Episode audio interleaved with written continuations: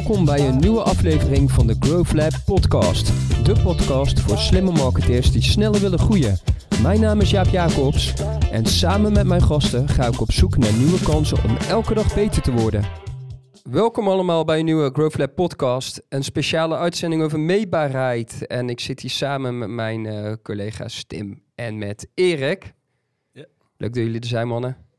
Meetbaarheid. Rijks. is iets waar we de laatste tijd echt eh, uitermate veel mee bezig zijn.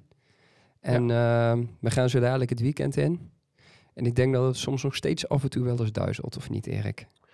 Ja, eh, Erik is groot fan van GA4, toch Erik? ho hoofdpijndossier, maar ehm, collega's hier roepen ook heel vaak chef meetbaarheid. Omdat ik bij ieder klein dingetje zeg ik, jongens, is de meetbaarheid al op orde? Ja. Dus eh, ja, Maar jij bent ook al heel goed om, om, om ieder klein dingetje natuurlijk een beetje te muggenziften. ja dat, dat zeg jij, ja. Ja. Ben er ook wel blij mee. Dat is wel heel belangrijk. Ja, Ja.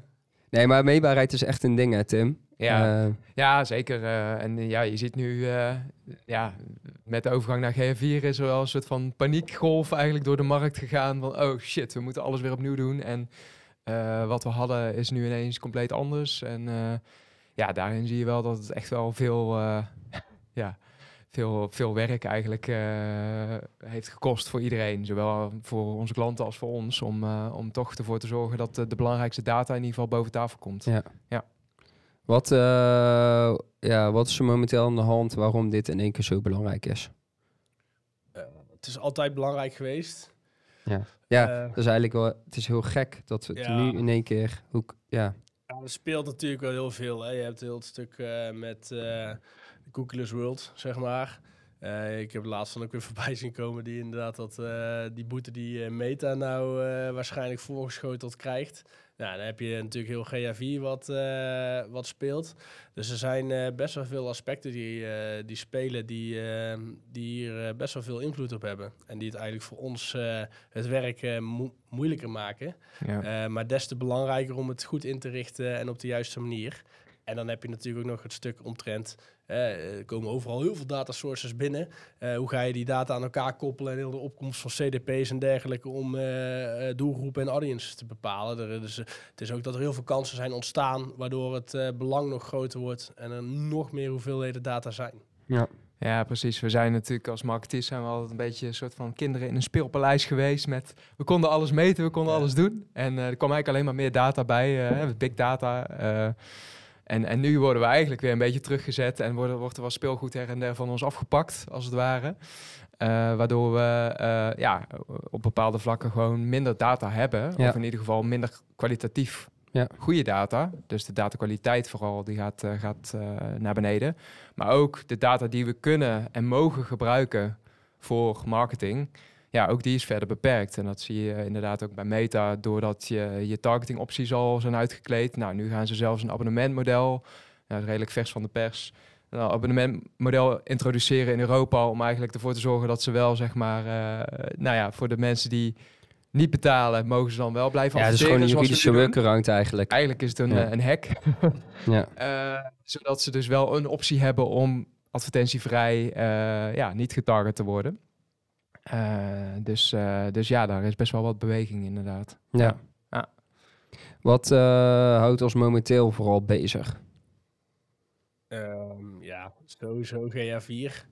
Ehm, en het blijft nog steeds echt een ramp. Maar ik vind ook nog steeds een kans om ehm, echt kritisch naar de data te kijken, weet je wel. Want er zetten ook zo vaak dashboards op. En, eh, en dat doet waarschijnlijk eh, doet iedereen. Ehm, maar het is heel vaak een beetje data puking waar mensen naar kijken. Maar zonder enig idee waar ze nou echt naar moeten gaan kijken. En eh, dat het zinnige dashboards zijn. En ik denk dat eh, wij ons daar eh, met een kritische blik zeker over, wil, eh, over willen onderscheiden, zeg maar. Ehm, en ja, je server-side tag management, eh, daar zal eh, Tim straks denk ik ook nog wel iets meer inhoudelijks over roepen. Ja. Dat speelt. Eh, en natuurlijk de Cookieless World. hè, de, volgens mij gaat Chrome volgend jaar. Ja, dus Google Chrome gaat vanaf, ja, eigenlijk in navolging van Safari en ook Firefox met de Intelligent Tracking Prevention en Enhanced Tracking Prevention gaat ook Chrome vanaf januari al voor 1% van de gebruikers eigenlijk stoppen met de ondersteuning van third-party cookies. En dat gaan ze eigenlijk eh, verder uitfaseren naar 100%. En de planning is nu dat ze dat al vanaf Q3 op 100% hebben. Dus halverwege volgend jaar Kijken.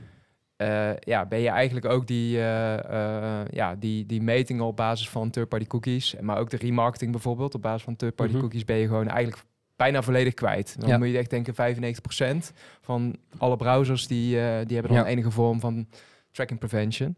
Ja, want ik krijg eh, best wel wat vragen van partijen over Ja. Meta of over eh, eh, di- dit verhaal met Google. Ja. Ja. maar ik ben maar een kleine partij. Wat moet ik nou precies gaan doen dan? Want ik moet over op first-party cookies in plaats van third-party Ja. cookies. Ja. Maar hoe, ga ik dat doen? Want ik, ik ben klein. Ja, ja, Maar gebeurt het niet automatisch? Dat is even de vraag. Zeg maar, wat wat bedoel moet je je? zelf nog... Nou, met bepaalde... andere methodieken bedoel je? Ja, Ja, deels. eh, dus alleen, ehm, nou, ja, bijvoorbeeld wat Google zelf nu aan het doen is, daar zijn ze al mee gestart. Ze zijn nu eigenlijk een nieuwe audience aan het opbouwen op basis van topics. Dus ze gaan nu al eigenlijk iets generieker, Ja. gaan ze al bijhouden waar mensen interesse in hebben. Ja. Dus op basis van hun browsgedrag. Laat me anders, laat me anders even het herformuleren. Eh, misschien moeten we hem zo stellen. Kun je straks überhaupt nog aan de slag met third-party cookies? Mm, nee, Nee, ja, nee, niet echt. Nee, Nee. niet of nauwelijks. Nee, want eigenlijk de Googles en de Meta's zorgen er automatisch al voor dat het niet Ja. meer kan. In Europa dan weliswaar. In- ja. ja. sommige andere landen is dat allemaal nog wel minder eh, strikt. Maar ja. Dus ehm, waar het vooral om draait, is dat je dus moet kijken wat je dan gaat missen en hoe je dat opnieuw gaat aanvullen. Ja. Dat is in feite Ja, en dan zijn er eigenlijk verschillende dingen inderdaad. Want je hebt de, de advertentiekant, dus echt de externe partijen waar je mee werkt. Dus Mhm. hè, de, de social media kanalen, de search kanalen. eh, waarbij je eh, hè, eigenlijk bijvoorbeeld ja, terugkerende bezoekers na een dag of na een week. Dat zijn gewoon nieuwe mensen. Dus die kun je niet meer herkennen. Die kun je dus ook niet meer bereiken via die netwerken. Eh, dat is één. En dan heb je daarnaast heb je ook nog, kijkend naar bijvoorbeeld Google Analytics. ehm, op het moment, wat, je, wat je ziet, is dat dus ook die bezoeker die terugkomt, standaard, die valt dan eigenlijk eh, in direct verkeer. Eh, of, of eigenlijk het, het nieuwe kanaal, zeg maar, of het oude kanaal is niet meer bekend, want die zit nu aan een ander profiel gekoppeld, als het Ja. ware. Dus je krijgt eigenlijk wildgroei aan heel veel gebruikers, die eigenlijk allemaal voorheen dezelfde gebruiker waren. Mhm. En waarbij je voorheen ook nog wist van, hey, die heeft eh, nou, eerst kanaal A, dan kanaal B, dan kanaal C. En toen is hij geconverteerd.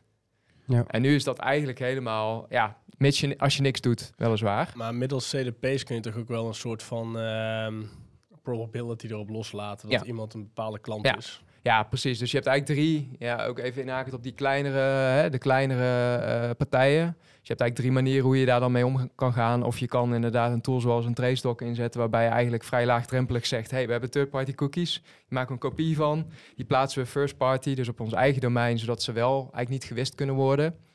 Dat is een workaround. Eh, alleen dat, ja, dat is wel beperkt tot eigenlijk alleen analytics, Facebook en ja, dan de cookies die je zelf definieert. Alleen ja, de cookies die gaan er uiteindelijk ook allemaal uit. Ja. dus dat is wel een soort tijdelijke oplossing. Eh, dan heb je inderdaad ofwel server-side tracking, waarbij wij ja, vooral eh server-side tagging via Google Tag Manager opzetten voor klanten.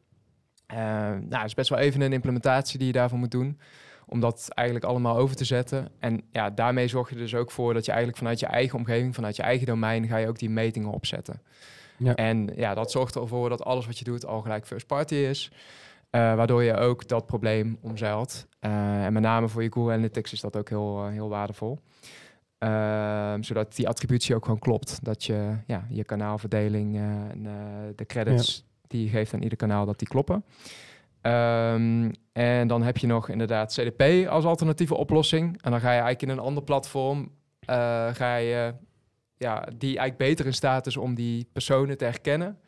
Eh, ga je eigenlijk zelf die gebruikers eh, identificeren, samenvoegen, zodat je eigenlijk van iedere gebruiker een heel profiel krijgt. Eh, waarbij dat CDP dan met algoritmes, eh, ja, die kijken naar allerlei technologie-signalen. eh, die kunnen ja, best wel goed zien of deels voorspellen, als ze het vrij zeker van zijn, eh, wat, ja, welke persoon dezelfde persoon is. Ja. Ehm, en als ze terugkeren, dus eh, ja, die journey nog steeds eh, compleet houden. Wat maakt voor jou nou een goede meebereid, Erik? ja. ehm, ja, ehm, nou ja, sowieso allereerst wil ik het gedrag kunnen achterhalen wat ik wil weten. En dat wisselt natuurlijk per klant. Ehm, Maar zeg maar generiek gezien op een website, ehm idealiter wil je precies kunnen weten wat eh, het gedrag is op een bepaalde page type. En wat ik bedoel met page type is een dezelfde soort pagina's gegroepeerd als één. Hè? Want eh, je hebt bijvoorbeeld heel veel productpagina's. Nou, die wil ik niet één voor één gaan analyseren. Die wil ik als groep gaan analyseren om te gaan kijken wat er gebeurt. Ehm, dat is één. Dus die types moeten eigenlijk goed staan, zodat je goed kan analyseren wat het overkoepelende gedrag is. Je wil ook verdiepingskundeslagen kunnen maken van oké, hoe navigeert iemand nou? Of hoe maakt bijvoorbeeld, stel we hebben een lijstpagina, hoe maken mensen gebruik van de filtering? eh quick filters, navigatie, eh, searchbar, ik roep maar iets. En wel, hoe is de performance daarna? Want we kunnen wel heel veel mensen daar gebruik van laten maken, maar misschien werkt het voor geen meter. Ehm, dat, eh, wat het ook wel heel complex maakt om goede analyses te doen. Ehm, want ja, eigenlijk weet, eh, weet het gros van de mensen eh, raakt nogal snel verdwaald in hetgeen waar ze naar kijken. Ehm, dat is voor mij een goede meetbaarheid. Maar ook nog een niveau hoger is... ehm, wij werken natuurlijk voor verschillende klanten. Maar wij kunnen wel voor iedere klant separaat goede meetbaarheid neerzetten. Maar dat maakt het voor ons super complex om straks data, dashboarding te maken, weet ik veel wat. Mhm. Stel nou dat we het overal op dezelfde manier hebben, dan stellen we onszelf in staat om heel makkelijk eh, richting eh, goede data te gaan. Eh, maar het ook voor de klant laagdrempeliger te maken om bijvoorbeeld over te gaan op zo'n dashboard. Waardoor we weer de ruwe data naar BigQuery kunnen halen en de absolute data kunnen gaan neerzetten. Hè? Want we hebben het natuurlijk eindeloos gehad over het feit dat eh, GA4 ehm, de data sampled. Nou ja, ik heb al eh, daadwerkelijk resultaten gezien waar een AB-test wordt geanalyseerd. Nou, dat je vanuit 30, 40.000 eh, gebruikers al ziet dat iets in GA4 wellicht significant of niet significant kan zijn. Terwijl als Heb je je... deze wijsheid uit Gachner of? Nee, die heb ik ik Ja, dat is helemaal. En, eh, en als je dan vervolgens naar, Big, naar BigQuery de data gaat kijken, dat is wel of niet significant is. Nou, dat maakt natuurlijk we wezenlijke Ja. verschillen in eh, hoe jij tot een bepaalde keuze gaat komen. Eh, en dan natuurlijk nog een stuk over loyalty en retentie en eh, eigenlijk de klantdata zelf en hoe zij over alle kanalen heen bewegen. Maar ja, weet je, meetbaarheid moet goed zijn. Eh, op een bepaalde manier om die inzichten te ontsluiten. Maar ook zo de, degene die er gebruik van maakt in staat stellen om daadwerkelijk die inzichten eruit te halen. Ja. Ehm, en dat is dan ook nog wel een ding, want eh, je hebt allerlei verschillende eh type mensen qua analyserend vermogen. Ja. En een, snel, een verkeerde conclusie is echt enorm snel gemaakt. Ehm, dus dat is wel echt een hele diepe, complexe laag die, die veel mensen denk ik overzien. Eh, en waar ook heel veel bedrijven wellicht eh, de verkeerde kant op rennen. Ja. Waar, gaan, waar gaan bedrijven nou echt nat op GA4? Ja, waar gaan ze nat op? Ik denk, eh, nou, een van de bekende instellingen is eigenlijk eh, al bijvoorbeeld dat je ehm, standaard eh, voor het samenvoegen van gebruikers kun je verschillende instellingen gebruiken. Maar wij kiezen tegenwoordig voor device-based, omdat de combinatie met Google Signals en dergelijke, die zorgt eigenlijk vaak voor eh, ja, eigenlijk heel veel ontbrekende data in je rapporten. Ja. Ehm, dus dat, ja, dat zijn van die dingen die moet je weten en ergens gelezen hebben en gezien hebben. Eh, maar anders ben je eigenlijk al ja, te laat. Hm. Want dan heb je al je data al, eh, alweer eh, verkleurd of beperkt. Ehm, dus dan moet je al met de ruwe data gaan werken. wat op zich prima is. Ja. Alleen ja, dat is niet super toegankelijk natuurlijk. Wel toegankelijker geworden met ChatGPT. Dus eh, als je daar je SQL-queries in wil maken, prima. Dat, Ja. eh, dat gaat prima. Ehm, ja, dus, dus dat zie je, eh, zie je veel. Ja, voor de rest is het denk ik vooral gewoon... je- mensen worden nu gedwongen om iets pragmatischer te kijken naar... oké, wel- welke informatie hebben we nou echt nodig? En dat, dat moet je ook gewoon doen. Je moet echt gewoon veel kritischer kijken naar... oké, welke vragen hebben we nu echt? Welke, wat zijn nou onze prangende vragen? Dat is eigenlijk het voordeel van heel deze eh, voordeel is wel, verandering. want kijken we terug naar en Universal, zeg maar, nou, ik denk driekwart van de rapporten die er standaard in zaten, die gebruikte je misschien 2% van de tijd, Ja. zeg maar. Ja, dan hebben mensen het vermogen om te snappen wat ze nodig hebben. Want uiteindelijk is iedereen heel erg vanuit Ja. de oplossing beredeneerd. Ja.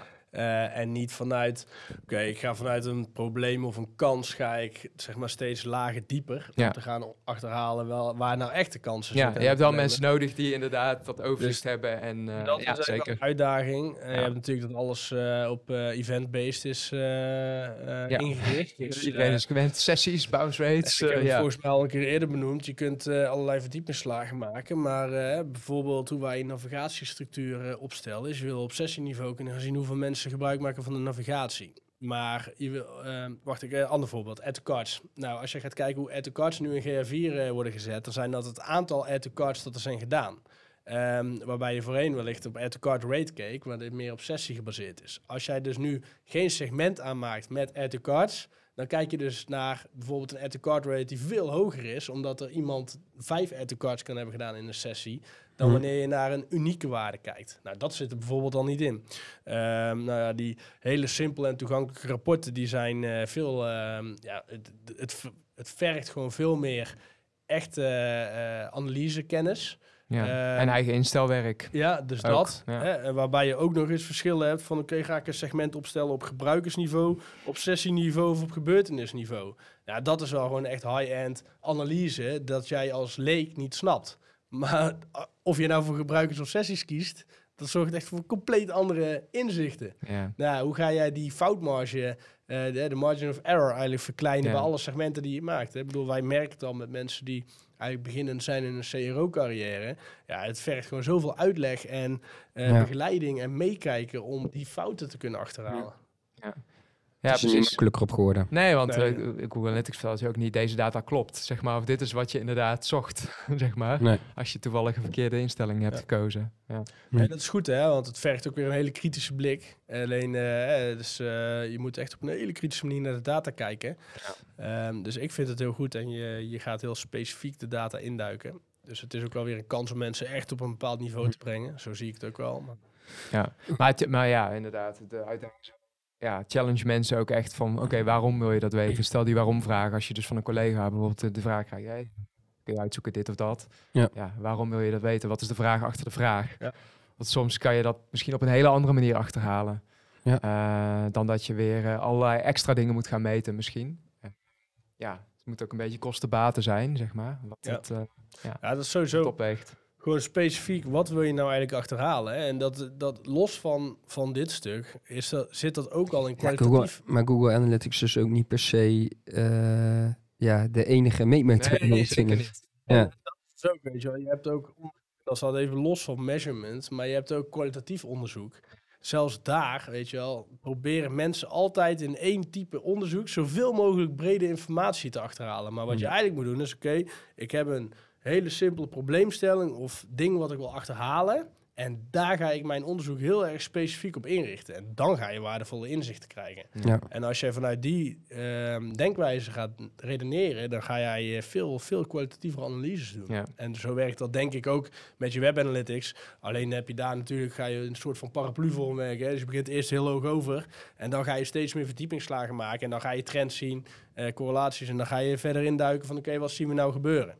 Ja, en daaruit volgen dan hypotheses van, Juist, hey, ik ja. zie hier een bottleneck. Oké, hoe zou dat kunnen komen? En juist die waarom-vraag, die kan je eigenlijk met analytics, met web analytics niet beantwoorden. Dus dan kom je Ja. inderdaad al bij een van de andere on- onderzoeksmethodes om ja, wel die, tot die waarom te Hm. komen. Ja, en je Ja. ziet het ook met, eh, ik zie het ook heel veel met eh, CDP's. Hè. Ik bedoel, heel veel eh, er zijn echt wel wat bedrijven die doen al loyaliteitsanalyses. Alleen, dat, dat, daar zit nog zoveel correlatie-causaliteit in, weet je wel. Je moet, we- oh ja, we zien dat, ehm, dat bijvoorbeeld onze loyale groep, eh, die, die gebruiken heel veel dit, weet je wel. Maar dat zal ook vaak oorzaak en gevolg zijn. Maar ook daarin hebben we bij een van onze grotere klanten gewoon eens een vragenlijst opgesteld van jongens, ga nou eerst eens even steeds die onderzoeken in om echt meer inzicht te krijgen in waarom mensen loyaal worden, hoeveel mensen er eigenlijk in ieder loyaliteitsbakje vallen, via welke kanalen ze komen en of je daarin een shift kan eh teweegbrengen en wat Ja. nou echt de knelpunten zijn. Waardoor gaan mensen niet van loyaliteitsbakje 1 naar loyaliteitsbakje 2. En dat kan een hele andere strategie zijn die parallel kan lopen aan het feit van... oké, we willen de mensen uit loyaliteitsbakje 4 nog loyaler maken. Nou, als je op die manier gaat redeneren en daar vanuit jouw organisatie... eh, alle marketingdisciplines eh, en product en eh, weet ik veel wat op gaat inrichten... ja, dan ga je true roof, mits jij eh, wel heel veel retentieklanten hebt. Hè? Want ja, dat is dan ook weer de vraag. Dus ook daarin is weer de vraag van, oké, wat wordt je CDP-strategie? Ja. Ja. Ja. Helder. Veel info. Heel veel info. Het is ook wel echt een complex onderwerp. Maar het Zeker. houdt ons wel allemaal bezig. ja. Hebben jullie nog iets waar je echt kwijt wil? Dat je denkt van, oké, dit moet je niet vergeten? Nou ja, ik zou zeggen in ieder geval in aanloop naar volgend jaar, eh, ja, met die first party cookies, je moet wel toe naar een first party datastrategie. Ja. Dat kan dus zo simpel zijn als dat jij op zijn minst vanuit je Ja, dus- CRM zelf klantlijsten gaat exporteren en die, dat het meest Ja. laagdrempelige met, met marketing consent Ja. weliswaar. En dat je die op die manier eh, kan je die nog wel, zeg maar, bereiken. Ja. Alleen echt je bezoekers die zichzelf niet hebben geïdentificeerd, ja, die, die ben je dan kwijt. Ja. Dus ook daar eh, wil je ieder, idealiter wel een Ja. oplossing voor, eh, voor implementeren. Misschien ja. even bijvoorbeeld dat scherp te stellen. en Niet per se een first party cookie strategie, maar first party data strategie. Ja. ja, ik wil vooral zeggen, zorg dat je stront te stront eigenwijs bent. Eh, Gaat je goed af altijd. neem ook niet zomaar iets van uit aan. Ik bedoel, eh, principe vaak binnen, grote, of binnen grotere bedrijven heb je een afdeling die de datastructuur doet. Ja, die zijn vooral vanuit de technische eh, eh, rol betrokken. Eh, maar degene die ermee werken, die hebben misschien op een hele andere manier nodig. Nou, ook vanuit eh, bedrijven die bijvoorbeeld een agency inhuren. eh, bemoei je ermee en stel hele kritische vragen. En wees echt, echt ontzettend eigenwijs en wil alles tot in de puntjes weten. Want als het niet goed staat, heb je een probleem. Eh, dus neem niet zomaar iets voor waarheid aan. Mooi Erik. Dankjewel eh Ja. Tim.